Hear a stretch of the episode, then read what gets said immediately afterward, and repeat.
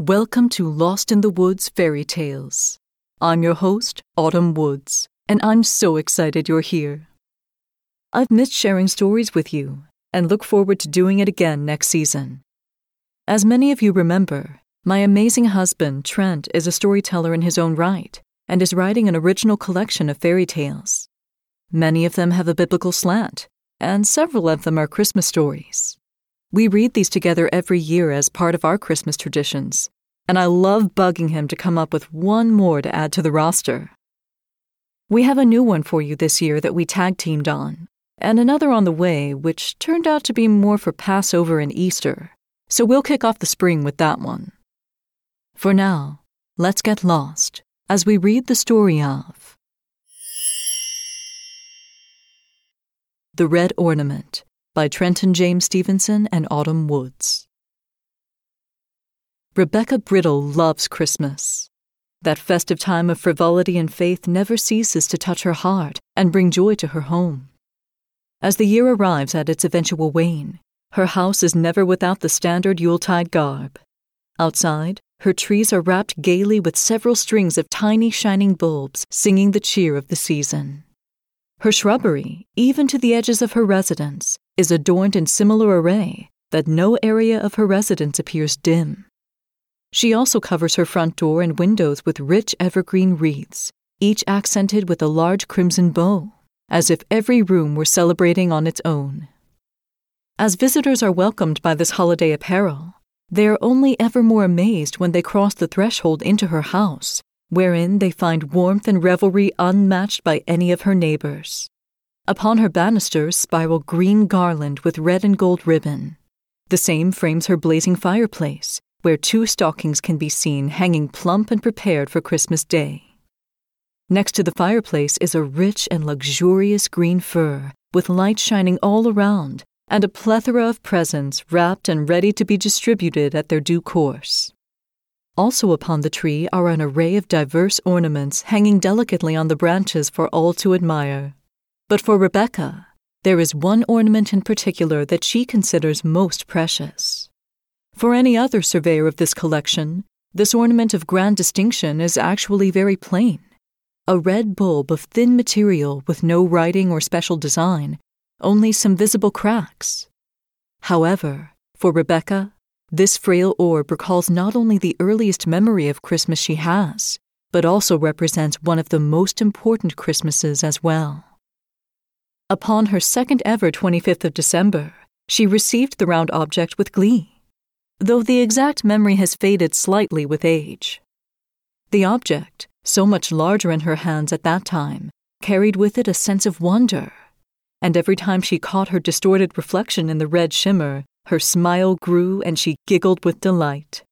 It was hers, and through it, she was somehow able to own a piece of the joyous season and keep it for herself. From that Christmas on, the plain red ornament has been represented as a regular fixture for all to behold. But unlike the other pieces that hang upon the tree, this ornament remains a permanent presence all year round. Rebecca loved her crimson orb so much that she couldn't bear to be away from it.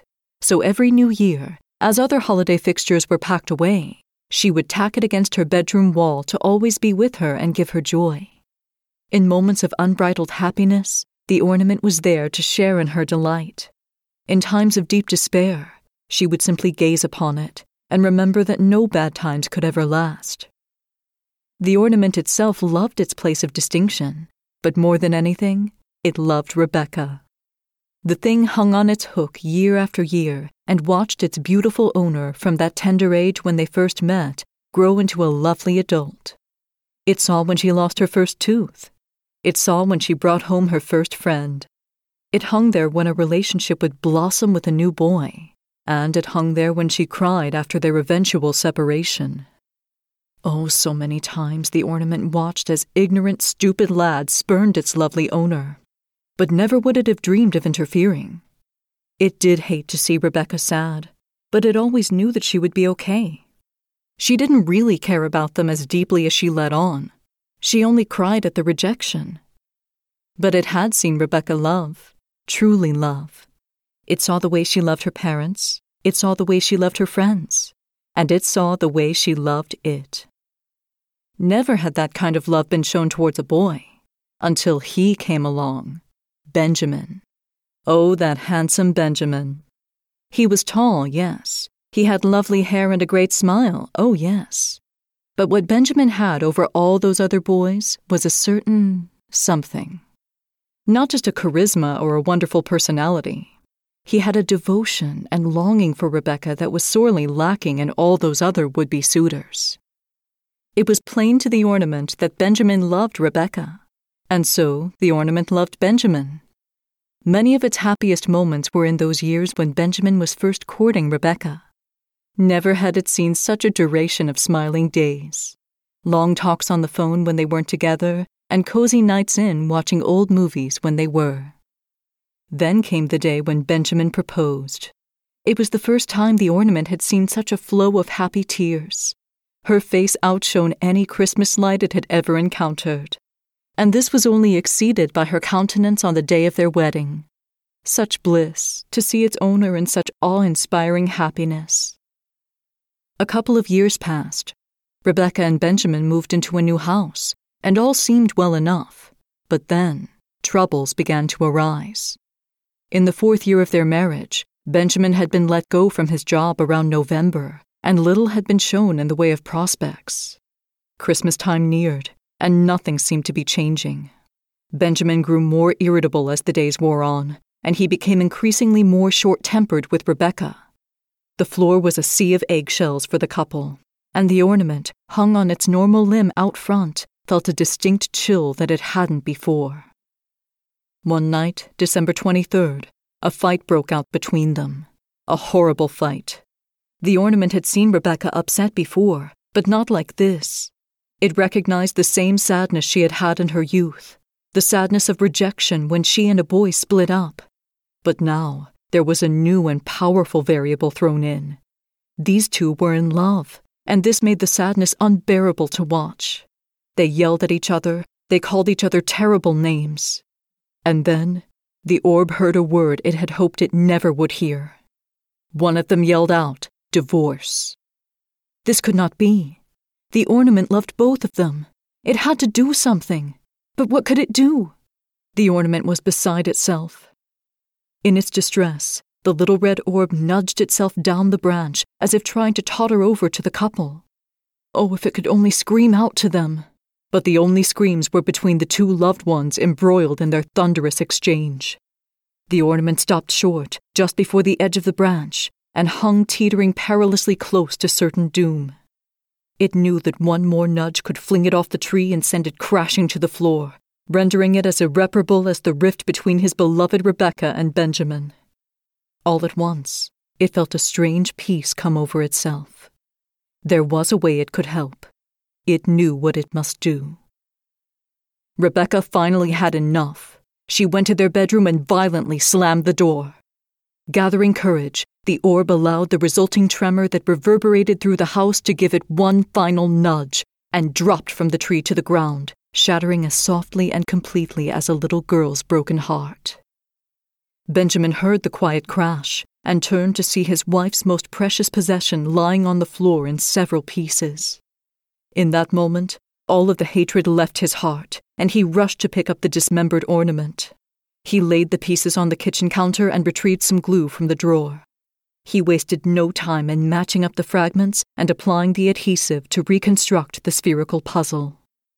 While engaged in this task, the door to their bedroom opened, and Rebecca walked out, still shaken from their altercation. She slowly walked to the kitchen to find her husband applying the final piece to her ornament. She asked what had happened, and he said that the ornament had fallen after she slammed the door, and he couldn't stand her going through Christmas without it. Rebecca cried. The ornament could see again, although somewhat disjointedly, that they were happy tears. Tears that spoke of forgiveness. The two lovers embraced each other and gave their apologies for all the cross words that had been uttered. All was as it should be once again. This is why the ornament is so prominently shown on the tree every year, as a reminder that through its own cracks, it was able to mend a powerful rift. It should be known that Benjamin did find work soon into the new year, and his relationship with Rebecca grew stronger ever since that December 23rd. The ornament still hangs in its same honored position, but now with visible fissures that, when viewed closely, look almost like a smile. The end. This is absolutely not based on true events, but for many years, like Rebecca, I've kept certain Christmas ornaments on the wall all year until the time comes to put them on the tree again. Even though they aren't faith based pieces, they are a reminder that Christmas Day passes away, but the miracle we're celebrating and its effects last forever. Jesus sacrificed his glory and his life out of love. Like the red ornament, he took on the pain and suffering of those he loved and died to end the enmity tearing his family apart. His body was broken for us, and his blood poured out for the forgiveness of our sins. Jesus' sacrifice resulted in too many beautiful joys and blessings to count. But one of the greatest things it achieved is the ministry of reconciliation between us and God, and with each other. The restoration of the ornament and its family are like the resurrection of Jesus and the once and future reunion of God and his people. Now, we get to share that legacy of joy and love with others and continue Jesus' mission of freedom and restoration. So go out this holiday season in whatever way you can and share the beautiful gift of freedom you've been given with the people around you. Merry Christmas, Happy Holidays, and Happy New Year from the Fairy Tale Forest. I'm Autumn Woods, and I can't wait to see you on the path in 2022 the next time you get lost in the woods.